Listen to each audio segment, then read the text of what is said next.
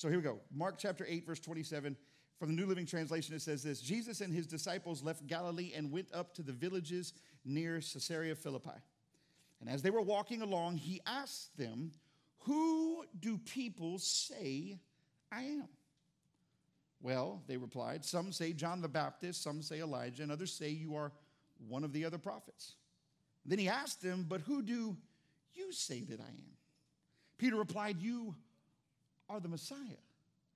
Let me read to you from the message version. Jesus and his disciples headed out for the villages around Caesarea Philippi, and as they walked, he asked, Who do the people say I am? Some say John the Baptizer, said, uh, they said. Others say Elijah. Still others say one of the prophets. Then he asked, And you? What are you saying about me? Who am I? And Peter gave the answer You are the Christ, the Messiah. Let's pray. Father, we need you in this moment. Not so that we can hear a good message, but that the message might take root in our spirit, that we might be changed from glory to glory, that we might become everything that you've called us to be. Your word changes us from the inside out. Father, let our outside reflect what's doing on the inside so that we might fulfill our purpose that you have for us in the earth. We thank you for it. In Jesus' mighty name we pray. Amen. So this morning, I want to preach to you a message titled, Say What? Say what? My little caption underneath is, They won't know unless you tell them. They won't know unless you tell them. So, in order, in order for me to get to the text of Scripture, I need to give you the previous storyline or the story layout that leads us to this moment. This moment comes after Jesus has performed many miracles. He is with the disciples, and the disciples are going through a battle of doubting. Of course, this is not the first time that Jesus dealt with disciples that doubt. Trust me, he understands doubt. There was a there was a, a, a, person called Doubting Thomas in the Bible. Like he knows there's doubt. He knows that you doubt at moments. So he's dealing with this moment, and Jesus asks them, Hey, you've seen everything. You've been a part of everything. You know who I am. But let me ask you this question What are they saying? In a culture today where we are more concerned what everyone else is saying, let me ask you the very same question What is it that they are saying about Jesus?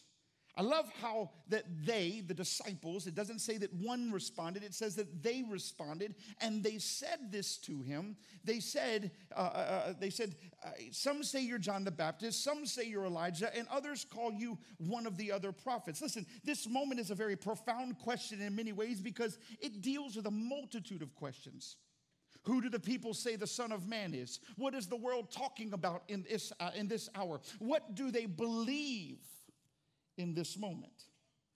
And, and if you look at that text in verse 28, it says, He says, Some say you're John the Baptist, some say you're Elijah, some say you're one of the other prophets. John the Baptist, you're the way, you're preparer of the way, but you're not the way. Some say you're John the Baptist, you're one of those guys who says that the Messiah is coming.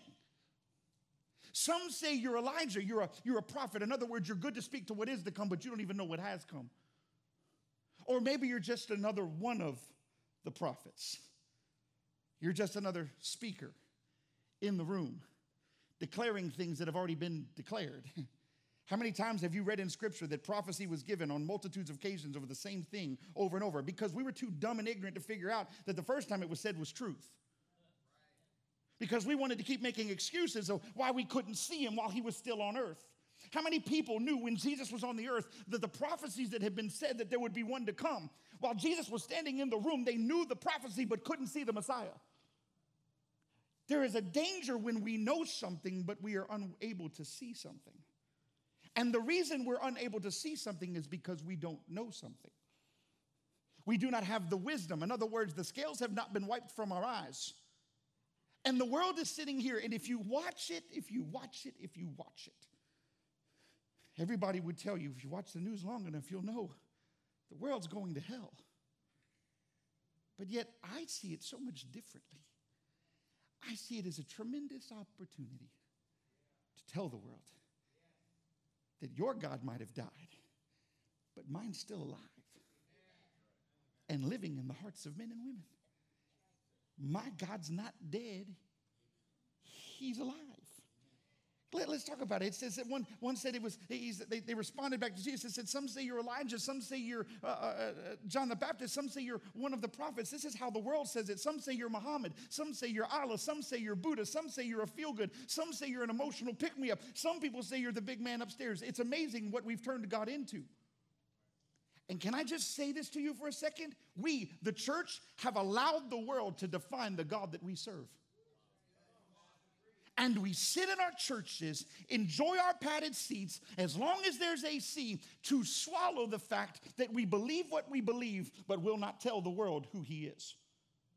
And here's the truth of it telling them doesn't mean you're casting them to hell, you're trying to retrieve them to heaven.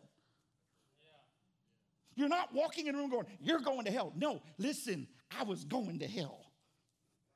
But yet I found a Savior. I'd like for you to meet him because he'll change your life. I love people come, Pastor, Pastor I'm, a, I'm a Buddhist, or Pastor, I, I, I'm, I'm, a, I'm a Muslim, and, and you know, I, I feel great, but, but you have more peace than I have. Uh, you know, I've said for years, I said, uh, I said, I wish the church was as disciplined as the Muslims were because they pray every day, yet we only pray at moments. And I mean, they're hardcore about it. I remember when I was young, I was probably 21. I worked for a place called Celebration Station, and I was a manager. And we had this huge birthday party show up one day. And right at one hour, they literally walked outside, walked outside, unrolled their carpets in the middle of the field, and just began to pray. And me as a believer felt so bad because I had woken up that day and said nothing. But yet, because of their belief, they consecrated time because of what they believed in. But I had something that they didn't have. I had the peace that passes all understanding. They were praying out of fear because without prayer, they're condemned. Do you see what I'm getting at here? But the problem is, is that we're not saying anything anymore. Can, can I just say this to you? Um, uh, used to, we in America used to be the root space of, the, of, of I can't even think of the word now. Praise God. Lord, help my brain this morning. I appreciate your Holy Spirit moving right now. We used to be the ones that went out and were missionaries. Did you know that missionaries now come to the United States? Why? What happened? We were the one country that sent more missionaries into the world. Now the world's sending missionaries to us. Did you know that the United States has become a missionary field? Do you know why? Because the church that sits in its own country doesn't say anything. It waits for people to show up in their buildings than to go out and tell the world that the, son, the one that we serve still lives. What are we saying in this hour? What, what is the world saying? You know what the world says. Come on. Half the people you know don't even believe in the God you serve. Let's be real. Can we just be honest for a second? We have accepted the fact that people reject God and die. Watch, I'm gonna take it a little step further and go to hell. We've accepted, we've become numb to the fact that not accepting Christ means death and hell. Are y'all, are y'all with me? Y'all look at me like y'all lost. Have y'all read your Bibles yet? This is what the scripture is. Rejecting God means death. Death means hell. Hello. Separation from God. I, I, know we don't want, Pastor, don't, don't bring up hell. Just bring up heaven. Heaven is a real place. Hell, I don't like to talk about hell. I don't want to talk about hell. If you don't talk about hell, you might end up in hell. Okay, I got to be honest with you. If you don't talk about it, it's going to become a reality for you. It's like, it's like I don't want to talk about heart disease, but I'm going to keep eating McDonald's. But I'm not going to talk about heart disease because, you know, if you speak heart disease, you're going to get heart disease. No, if you keep going through the drive through at McDonald's, and I don't care if you drink a Diet Coke with your supersized meal, you're still going to die. Diet Coke is not going to save you. Thank you. Thank you for finally laughing because y'all were looking at me like I had lost my mind this morning. See, here's the truth of it. If I tell you, if I tell you guys, I'm really trying to lose weight, I'm trying to, I'm trying to, I'm trying to get my, my buff body back. Amen. I'm trying to, I'm trying to, trying to make everything good. Amen. I'm trying to live long. And I go, but then after church, I'm going to McDonald's. You're like, high five, Pastor. I'm so glad you're going to McDonald's. You'd be like, Pastor, please don't go to McDonald's. Why? Why? I don't want you to die. You don't want me to die in my flesh, but why would you allow me to die in my spirit? It is not my flesh that has eternity, it's my spirit that has eternity. Why won't you protect my spirit anymore? Because we have become comfortable. with death. We have become comfortable with hell. Let me prove it to you. Next week, I'm going to prove to you that we've become comfortable with hell.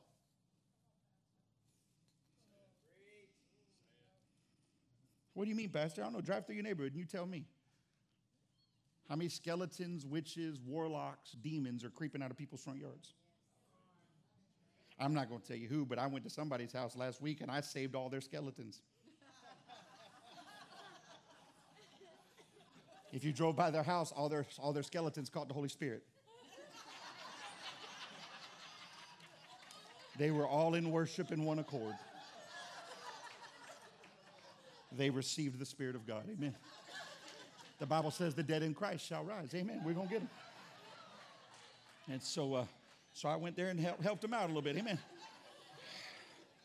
Uh but, but let's be honest, we, we've become comfortable with things other than heaven. We've become comfortable with, well, I hope they make it rather than I won't rest until they make it. See, we, we go, God send revival, God pour out your spirit, God do something supernatural. And God goes, You're my super and my natural. Please step up. But, but God, you're the supernatural, and yeah, but I live in you. Therefore, now you are walking in the super and the natural. Will you please go tell them how super and natural I am? Why is he super and natural? He is a super God, but he will speak to the most natural places of your existence. We're not saying anything anymore. In fact, the culture has turned where we want to be spoken to, which would that mean that now the church now has to be saved every week?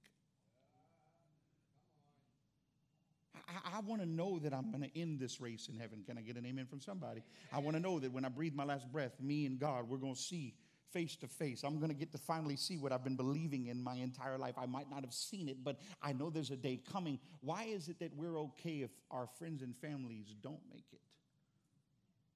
Well, but Pastor, it's not my job to to to uh, condemn, or it's not my job to to uh, offend them. Maybe they need to be offended. For the Bible says offenses will come. If the scriptures don't offend you, you're not reading your Bible. Okay, y'all ever read your Bible for real? Like, come on, work with me for a second. I, I, I like, see, here's the thing, and it, I just got to say it. Amen. A lot of times we read the Bible based on what we want to hear, not what it truly says. You understand that every bit of your flesh in this thing is going to get completely offended? If your flesh can live after reading the Bible, you have not read the Bible. You have picked apart the Bible. This word has offended me more than it's blessed me. Pastor, why would you say that? Because out of my change is where I find the blessing.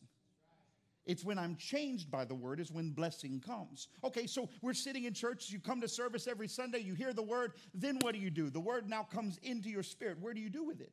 Well, I'm gonna go home and I'm gonna put it on my shelf and I'm going to hold on to it because I don't want to lose it. Then we come back next week. God, I still got my word from last week. I'm ready for a new word. But you have no hands to carry the new word that God's got for you. So we're still holding on to a word from six months ago rather than the word God wants to give. And the reason He gives you a word is so that you might go out into the world and tell others. Let me help you with something. God doesn't give you a word so you can hoard. God doesn't give you revelation so you can keep it to yourself. God doesn't give you revelation so that you can say, Look how big my house is full of my words. It says, God says, I've given you my word so that you might tell others. And once you've emptied, once you've emptied the vessel, come back, I'll give you a fresh one so you can tell them something new. Here's the problem the church is just saying the same old stuff. Because we're not being filled, we're just regurgitating old word. I'm trying to help you. I'm trying, I'm trying, I'm trying, I'm trying. Because here's the truth of it. We come to church, Pastor, that was a great word. You know what defines how good the word is I preach? Not whether you listened, but whether you delivered. okay, it's like this I'm FedEx, you're the recipient, but the contents of the box is not just for you, it's for everyone in your neighborhood. I'm FedEx, here's your package. Stop hoarding your packages, saying, Look how many packages I've got without ever seeing what the contents is, and understanding that the contents in that box is that your neighbor might finally find out how big your God is. I'll give you this story. Uh, uh we, we, we have we had okay, how many of y'all got, you got kids? Raise your hand. Wave at me. You got kids. Amen. You, your kids ever get in neighborhood fights? Amen. Okay. No, like no. my kids are super holy. My kids are perfect. They come out of the womb singing, ah. Okay, okay. I'm glad your kids are better than mine. Amen. And and so we had this little situation in our neighborhood with our with my older daughter, and and uh, and it wasn't a bad situation, but we had to put some reins in to create some structure of okay, y'all need to time out. Y'all y'all hanging out too much. Y'all getting on each other's nerves, and we know where it's going to go because we were once children. Amen. And, and so Tiff went down to the neighbor's house and talked to the mom, and everything's good. And we, we separate them. And my daughter had a hard time separating from her friend. She felt almost guilty for separating from her friend. She had like, but but but I mean, there were days where she'd go into the room and just tear up because she didn't know how to balance that space. And I'm trying to teach her at nine years old. There is balance, there's structure, there's boundaries. You got to know what your boundaries are, and you can't just give into what everybody wants you to do. And you got to have a leadership role as well. Not everybody leads you. You got to be a leader at some moments as well. And and so we're talking about this thing, and and and so she came in and she said, Dad what do we do? And, and I know, I know that they don't go to church. I know that they know who I am. Because I don't hide it, Jack. Like, I'm not quiet about what I do. You're a preacher. Kids come to the house. Your dad's a preacher? yeah, I'm a preacher. Okay, so they all know what I do, and the parents know what I do. And, and sometimes that makes neighborhood relationships really weird. Luckily, we have Leslie and Michael in our neighborhood, so we're good. And, Le- and Lisa, so we're good. So Lisa got some friends that really, okay, man, they're not going, oh my gosh, he's one of those weird guys. And, uh, and so, so I'm sitting here thinking about how we're dealing with the situation, and, and Hope's talking to me, and I said, okay, time out. Next week, I want you to invite her in to play. This is because the Holy Spirit's speaking to me. And, and Tiff goes, babe, we got to be careful. I said, I get it. But I don't want that little girl to ever feel abandonment and rejection. I have one opportunity while I live on this street to give them Jesus. If I separate myself from them, I'm no different than the world that's already rejected her. And maybe, just maybe, the reason that this situation has been going on is because she already feels that way. We have one opportunity to love her, not abandon her. And so I found out they played the other day. They got along perfectly. It's a little bit of time. It's all they needed. But, but here's the truth of it. Do you realize I said so much without ever saying anything? I brought God into the moment. I brought that atmosphere into the moment. And in that moment, she felt loved. In that moment, she felt part again. She felt received again. And so this is what I'm saying to you is, is that I don't need you to walk outside of the building today, go stand on the corner and go repent for the kingdom of God is at hand. Don't, don't do that. Don't go down Bourbon Street and tell everybody they're going to hell. Don't, that's not saying anything. That's condemning things. Bring the love of God into the lives of people. Stop holding on to the love. And let me say this to you as a sidebar, although it's not in my notes. If you are not giving the love away, you have not let God love you yet. Because if you cannot give the love of God away, then you are hoarding the love of God, and the love of God has not become a reality to you yet. And so you are refusing to give it away because you're afraid you might lose it. But yet the Bible says, nothing, and I mean nothing, shall separate me from the love of God. In other words, God says, I gave you my love to give my love so that you can receive love, so that you can give love, so that you can receive love, so that you can give love. And then you finally understand that you can't outgive more than I can give. So then you just give and you don't come back to me going, God, give me more. You go, man, His love is sufficient. His love is perfect. His love is awesome. This is crazy. I keep giving away and it just gets bigger and bigger and bigger and bigger. And I'm not even going, going, God, I need your love because you understand that you already have the love of God.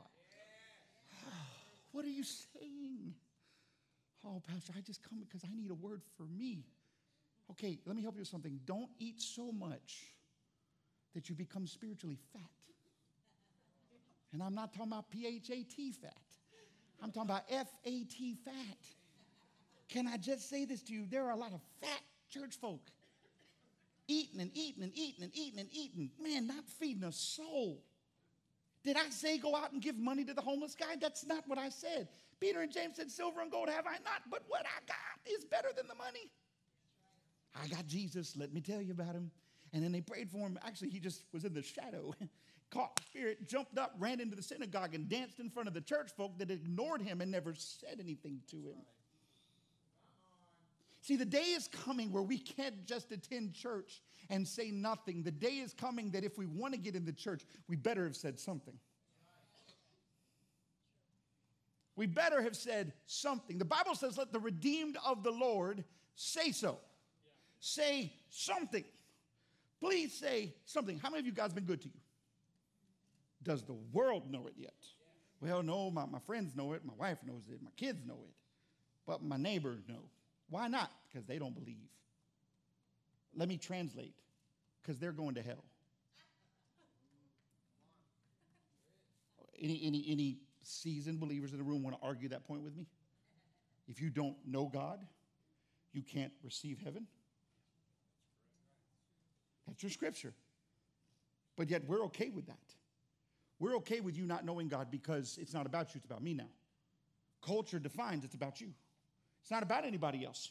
What if I what what what if what if this is a what if this is not theological this is not in your word but what if access into heaven depended on how many you told not what life you lived while you were here well I think there was only one great commandment that Jesus gave one one commandment well two he said love one another and I know that's it but he says go ye therefore into all the world and preach the gospel declare the word tell them he, that's what he said, right? Come on, y'all look at me like I'm crazy.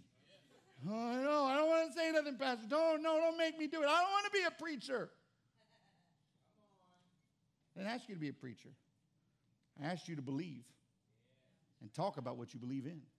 How many of y'all seen a good movie recently? Did you tell anybody about it? How many of you eaten in a good restaurant lately? This is Louisiana. Everybody's hands gonna go up. Amen. Did you tell anybody about it? Oh, yeah, I told you. I called my family. I posted on Facebook. I put pictures on it. You, you want to play? Okay, I'm going to be real, real, real cut for a second. It is amazing to me how much we will post about the world, but we will not declare God in anything. And then get mad when God doesn't do what we want. What you say is what you believe. And if you're not saying nothing, baby, you got doubts. Because a lack of vocal ability to the things of God means that deep down on the inside, you don't actually believe that He'll actually do what He said He would do. Because if you did, you'd tell the world. If I had the, the antidote for cancer in my hand and I knew beyond a shadow of a doubt it worked, and never told anybody, it would be because I did not believe that it would actually work. But I hold within my spirit the answer to everything under the sun. Everything. Heartbreak, ups, downs, lefts, rights, healings, manifestations, all of it. I hold it within inside of me. If I don't let it out, then I don't believe what dwells. And we have to be careful because the world is watching. The Bible declares that you are living epistles being judged by men daily. Daily. In other words, let's, let's break it down for a second. The world is watching to see if you will talk about what you say you believe. And if you'll do what you say you believe. You are living epistles. You are a book, a, a book, a tablet of God written by Him. You're an epistle. You're a, you're a, ah, you're a chapter, you're a book, you're, a, you're, a, you're the greatest way God can explain how big He is. He says, You're a living epistle being judged by men daily. The world is watching. Do you just play Sunday or do you play every day? Are you the guy who's playing third string and as comfortable as a third stringer, hoping that one day you might get put in the game? Or are you fighting for that first string position, trying to get in the game because you know what's on the inside of you? I, I, don't, I never understood when I played sports how people were okay sitting on the bench. Never could understand it. I had the biggest problem with it. When I played Little League football, I would, I would run over to the sideline and I would get next to the coach. Even though I wasn't on offense, I was on defense, I would just stand there hoping, hoping, hoping, hoping that he might find a hole to throw me into just because I wanted to tag somebody this morning. Coach, can I just hit somebody, please? I just, I just want to get in one more time. I just want to let them know we're not playing today. We're coming to, we're coming to do damage today. Come, coach, come on, come on, coach. Brian, you don't play offense. I don't care. I just want in. You don't even know the plays, Brian. I don't care. I mean, I'd go over there and take a knee and put my helmet down. But now what we do is we, we come into church and we receive a word and then we go home and go to sleep. Oh, let me tell you. Okay, y'all don't get mad at me. I, I didn't tell you I was playing nice this week. Amen. Uh, we go finish church, we get a word, then we go feed our flesh. And then we go rest our flesh. Then we scream at the TV screen and get in the flesh. Y'all think I don't know, amen. Pastor, are you in my house? Nope, but I know. Amen. I'm married to a Saints fan. I got a video one day I'm gonna play in here, you're gonna fall out. But I have to get permission first. Amen. Can give it to you real quick? They got into a fight at one of the end of the games, and she's like, they're fighting. Can you deal with that? I'm like, what is wrong with her? I gotta move. I'm scared. Okay. She gets pumped, man. She kicks her shoes off. She's like, ah! I'm like, who is that? Okay. Ah, we, we get it. Look, come on, come on, work a second. Watch this, watch, watch. Sunday, Monday, Monday, watch, Monday, whether the Saints win or lose, whether, whatever happens. Watch the amount of posts that go on social media. Watch. It is epically hilarious to me. If we don't play well, it's everybody else's fault. I mean, it's the Rams from last season's fault. Or it's the refs or the NFL. And you know, I, I can get into all kinds of stuff and tell you what I think, but I'm not going to get into that. You don't want to hear my, my theories. But I will look at my wife sometimes and go, the boys didn't show up to play today because I understand the game of football. She'll go, but it's not their fault. It's not their fault. It's not their fault. It's not that. I'm like, yeah, babe, they suck today. I rooted them on, but they just didn't win. And that's okay, we're gonna move on. But the next morning you wake up and the, the, the, the, the, the listings of converts, people cussing each other out on social media over a football game. Like the Saints or any of your teams are gonna be standing at the gates going, We've been waiting for you. Half those guys might not even make it to heaven. But yet we've put so much faith and so much energy into something that we'll get up the next morning and declare something that is detrimental to the spirit rather than, hey, you know what, my saints lost, but God is still God. And he's good. Amen. If you're on this thing this morning and you've got a problem with the saints losing, let me help you with something. The saints are not your source, but my God is. I just want you to know that yet through all things, yet will I praise him. So maybe you want to join me. You have a thing that says saints, act like it. Now, I can do that because I live in Louisiana and I'm a Saints fan, but let's be honest, let's be honest. Got a lot of Saints fans in the world that are not Saints. Uh-huh. They're sinners, amen. But what are we saying? How are we how are we speaking? Well, how many more services can you sit in before you explode? Or do you just go home and derobe what's been put on and hang it in the closet for you to put on another day rather than wear that robe so that the world might know about the God that you serve. Say what? What are you saying? Said, some say you're John the Baptist, some say you're Elijah, some say you're the preparer of the way, some say you're going to come one day, some say, well, they kind of believe or don't believe. You're just one of the other prophets. What are you saying he is? To the broken person, is he the mender? To the sick person, is he the healer? To the lost person, is he their salvation? Or are you holding that in, hoping, hoping, hoping, hoping one day you'll get an opportunity? You had an opportunity, you walked out on it. Don't get mad at the world for the world in the condition it's in. The world's in the condition it's in because the church went silent.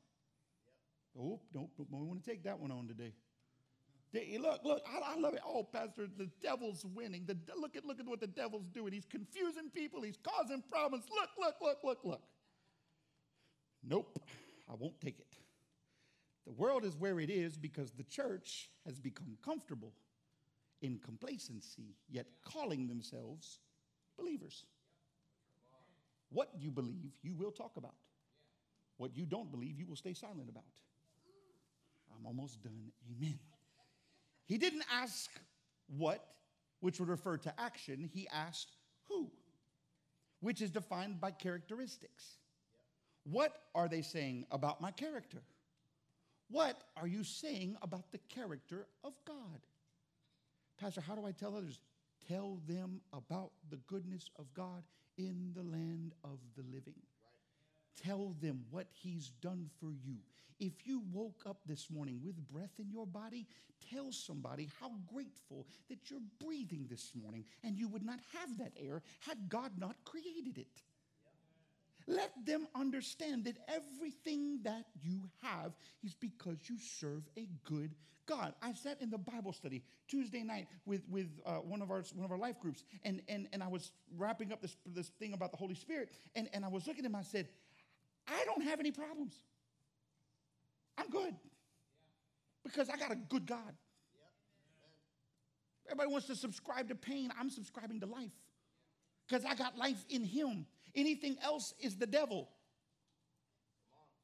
So, so, so if I walk around going, I'm dying, the doctor said I'm dying, then you've subscribed to death. Yet through death, I might find life. He, he, I'm trying to help this morning. What are you saying about the character of God? I'm not asking you to walk out there and go, Jesus came to the earth. He was here for years and he, and he did miracles and then, and then he died. And they put him on a cross and stuck in a borrowed tomb. And he, three days later, he came out of that, out of that grave and then rose to the right hand of the Father. He's coming back. Don't you want to get saved? The world's going to look at you and go, huh, you've lost it. But hey, here's my story. I was born in the church, ran like you know what from the church, found myself locked up, incarcerated in my own cave. Yet God showed up in the middle of my cave and got me out of my cave and then gave me a purpose when I thought I had nothing.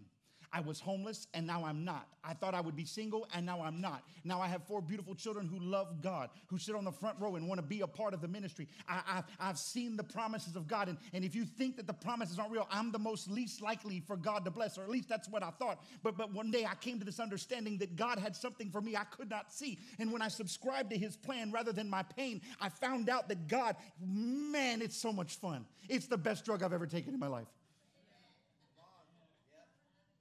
Man, I drank liquor. I got, I got drunk. But man, when I got Jesus, I never needed it another day. Because I didn't have to drown my pain, I was delivered from it. See, this is what I'm trying to help you with. See, this is where we don't say anything, and you go, But Pastor, I can't say it. Why? Because you don't believe yet. Because you haven't subscribed to the fullness of the operation of God in your life. You are just subscribing to the moments that you exist in. God is not a momentary God, He's an eternal God. He is an, an, omnipresent God. He never changes, He never moves. He is the same yesterday, today, and forever. So let's tell the world that. Hey, I got one. You feel abandoned, rejected? I serve a God who will never leave you or forsake you. You feel depressed and isolated and alone? God will hold you in the midnight hour and wipe the tears from your eyes just like He did me. Let me tell you about what the God I serve. You want to know Him? I'd love for you to come with me. I'd love to sit down and have a cup of coffee with you and tell you more. Let me tell you more of my story so you can see how Christ dwells in me. I am a living vessel of the hope of glory. y'all, y'all catching this? I feel like I got way more energy than you got right now. Because I'm excited about the opportunities to tell the world. Pastor, I'm going to be labeled weird. You're already weird. Let it go. Stop trying to subscribe to not being weird. You're weird. You're weird in your own way. Pastor, I am not weird. I am not weird. I am so cool. to you, you're cool. But to somebody else, you're probably a little weird. If I caught you driving down the road having your little concerts that you have in your car and took a video and posted it, yeah, you'd be weird real quick. Don't think I don't know. I've caught some of y'all in Slidell. It's not that big of a town, amen. Y'all think I don't see. I got a big H on the back of my car. You can't miss me from a mile. You speed up. I'm having concerts in my car, Jack.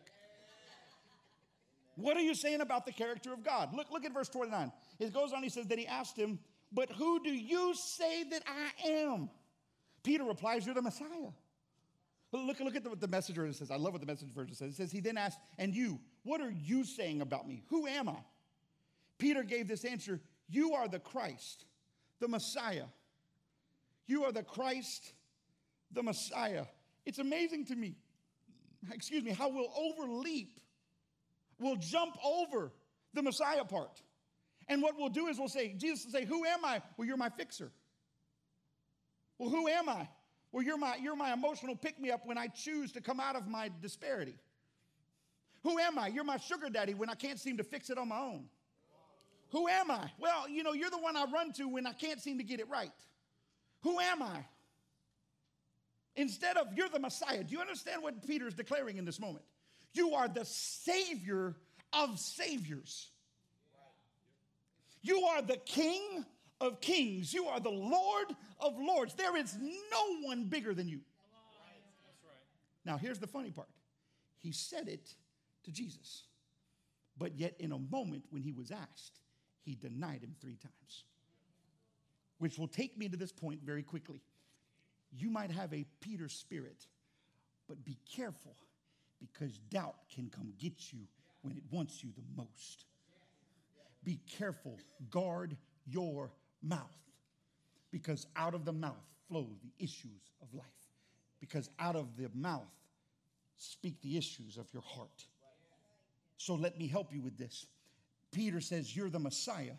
In the moments when Jesus is in front of him, it was easy to declare who he was. But when you don't feel him, what do you say he is? When he's not sitting in the room, when you don't have a worship team to lead you, when you don't have a pastor preaching at you, when you don't have the comfort of churchdom and you got to live in the real world, when you don't seem to feel like he's in your midst, what do you say? Well, you know, I want to believe in him, but you know, I haven't felt him in a little while, so I'm not sure if he's really there or not. No, he's there. He's just waiting to see if you're actually going to subscribe to what you said on Sunday.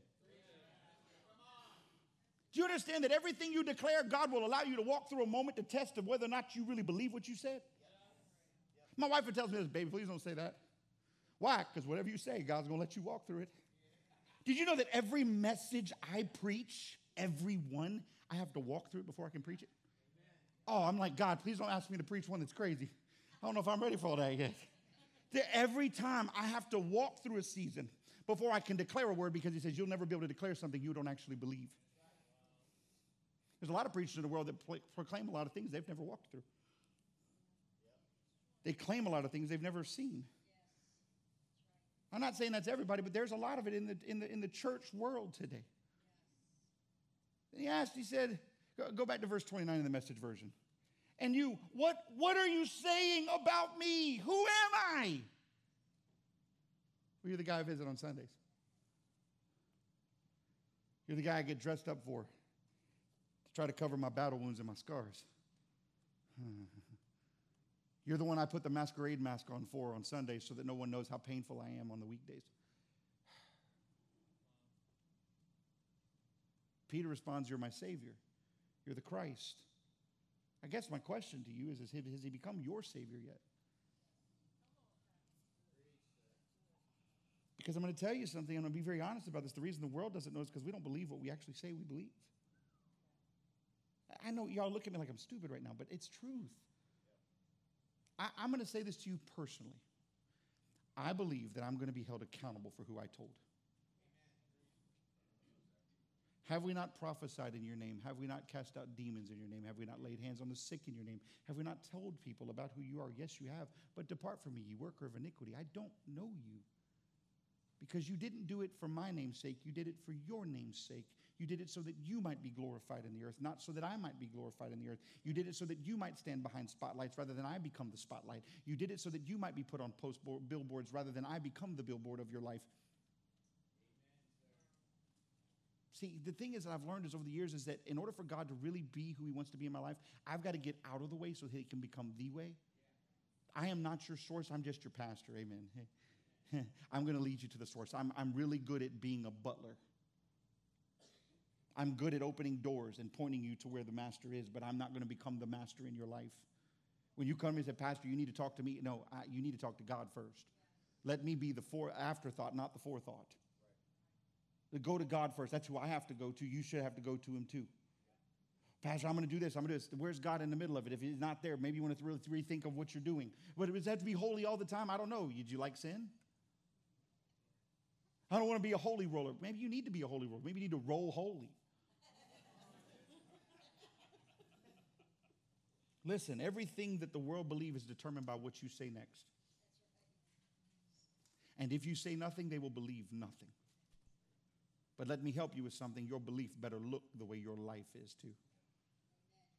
Be careful what you say because the moment you say it, inspection time is coming. If I declare God to be a big God and God's going to do all these great things, then I better be able to show that I'm willing to live in that greatness that He has for me because the world doesn't care what just what you say they also care what you do he says what what are you saying about me who am i You're the Christ. You're the Messiah. Yes. And if you read scripture, it says there, Jesus ad- uh, admonished him. He tells him, he said, Man, you're dead on. I'm so proud of you. It's great. Man, this is going to be, this is your reward. But yet, chapters later, he denies. And he doesn't just do it once, he does it three times. Now, if you know scripture, as I close, if you know scripture, it says that uh, later on in the Bible, he is presented another opportunity. I don't know if you ever read this, it's kind of amazing. Uh, he's, a, he's awarded another opportunity. He comes, he says, I'll never do this again. And he, he comes before, uh, not a king, he wasn't a king, but he was like a part of the hierarchy. And he says, Are you one of those guys? And it says in the scripture, it says that almost like Peter took a pause. This is what I truly believe. I'm, I'm trying to remember the name of this, this person, and I, I really I wish I, God will give it back to me in a minute. He's standing in this moment, and he, he's asked a question Are you one of those believers? Are you one of those sayers? He takes a pause and he goes, Yeah, I am. That's who I am. I am one of those. At the risk of being ridiculed, at the risk of being even crucified for his beliefs now he steps up in a moment and declares Christ. I am not ashamed.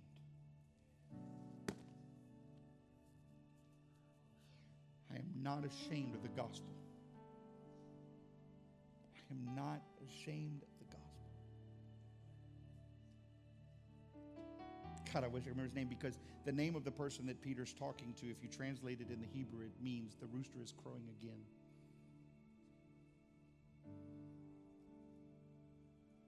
In that moment, he stands before the rooster that crowed three times when he denied Christ. And now the rooster is crowing again, and he has an opportunity to say something. And he steps up to the plate and declares, I am. I am with the I am. I am.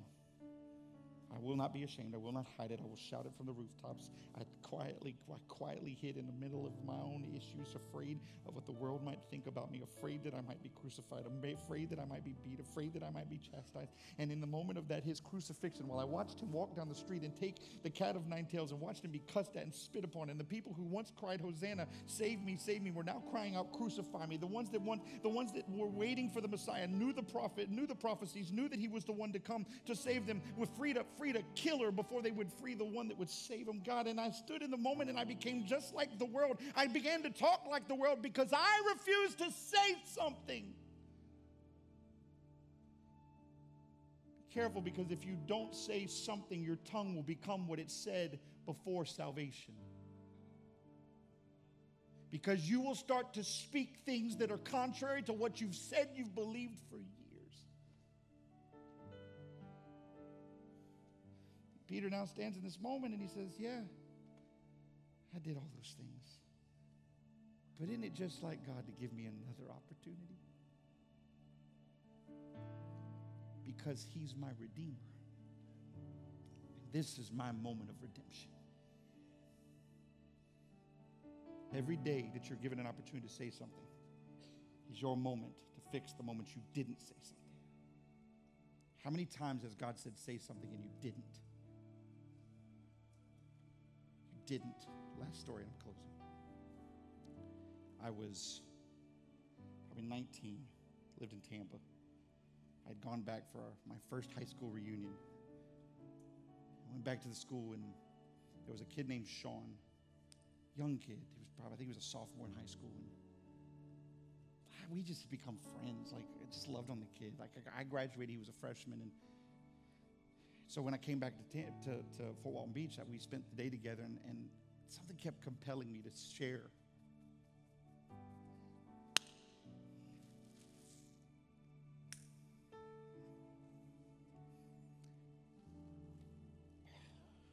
And I argued with God. I said, God, it's not the right timing. And I knew my, my spirit was telling me, Brian, you got to tell him. He needs what you got. God, go, I'll get it next time. I'll get it next time.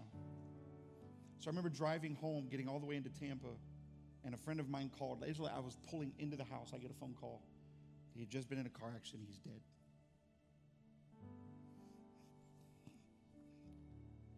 I ran in the house. I threw my luggage on the bed. I repacked my luggage, threw it back in the car, and drove back to Fort Walton Beach. At that point, it was a nine and a half hour drive, ten, ten and a half hour drive. For me, it was nine and a half because I sped. Amen.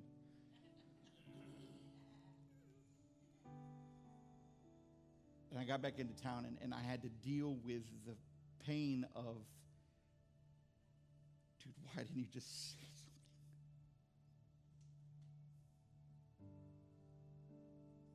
Why didn't you just open your mouth? You had a moment. What were you doing?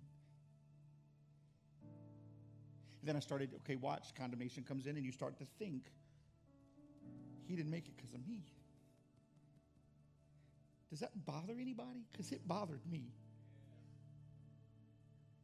And so we, I'm there for three days, and I mean it was it was moving quick. The next day was the wake, and then a day later was the funeral, and, and we, we go to the wake, and I, I will never forget. I went into the funeral home, and I saw this kid that almost was unrecognizable because he was done up.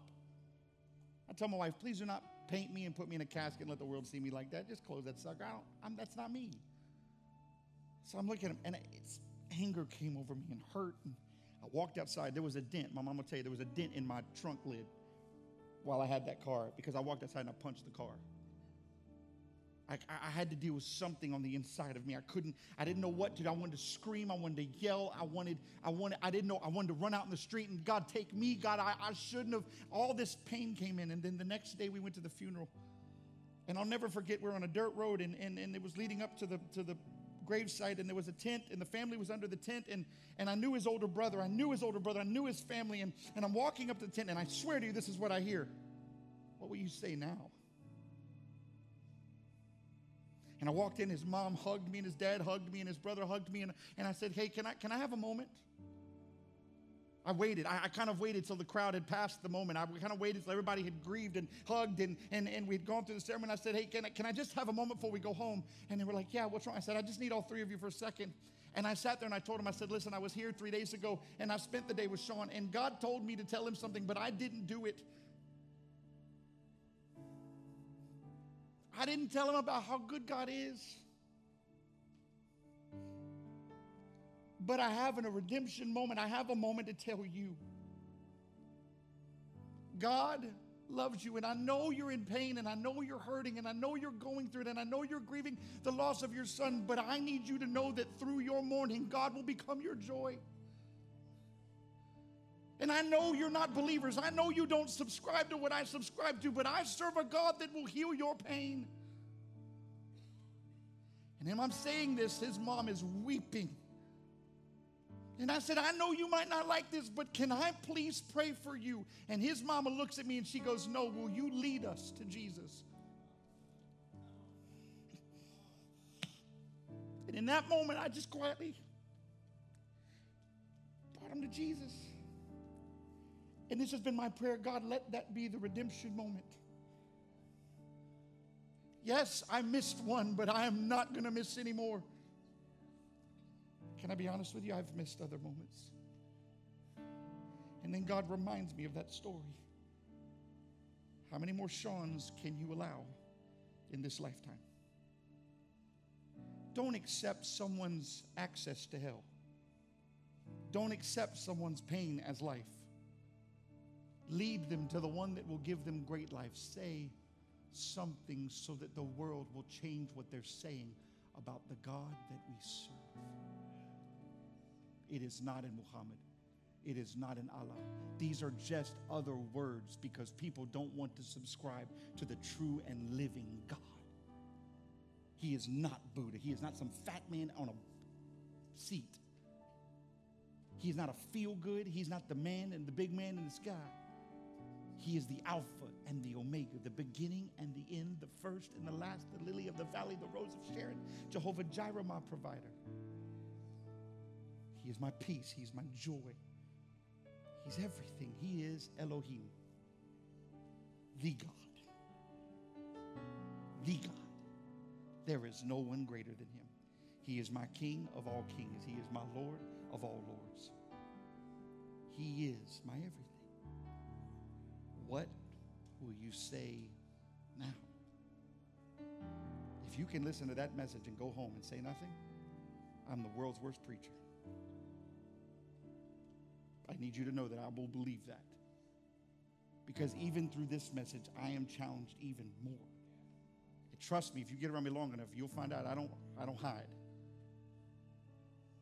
But I'm challenged even more now to declare, to decree, to let the world know that my Jesus, my God, the Holy Spirit is alive and well and desires to dwell in the hearts. Could you imagine if the world actually had God, what it would look like? We might just wake up to the second coming. Everybody stand to your feet.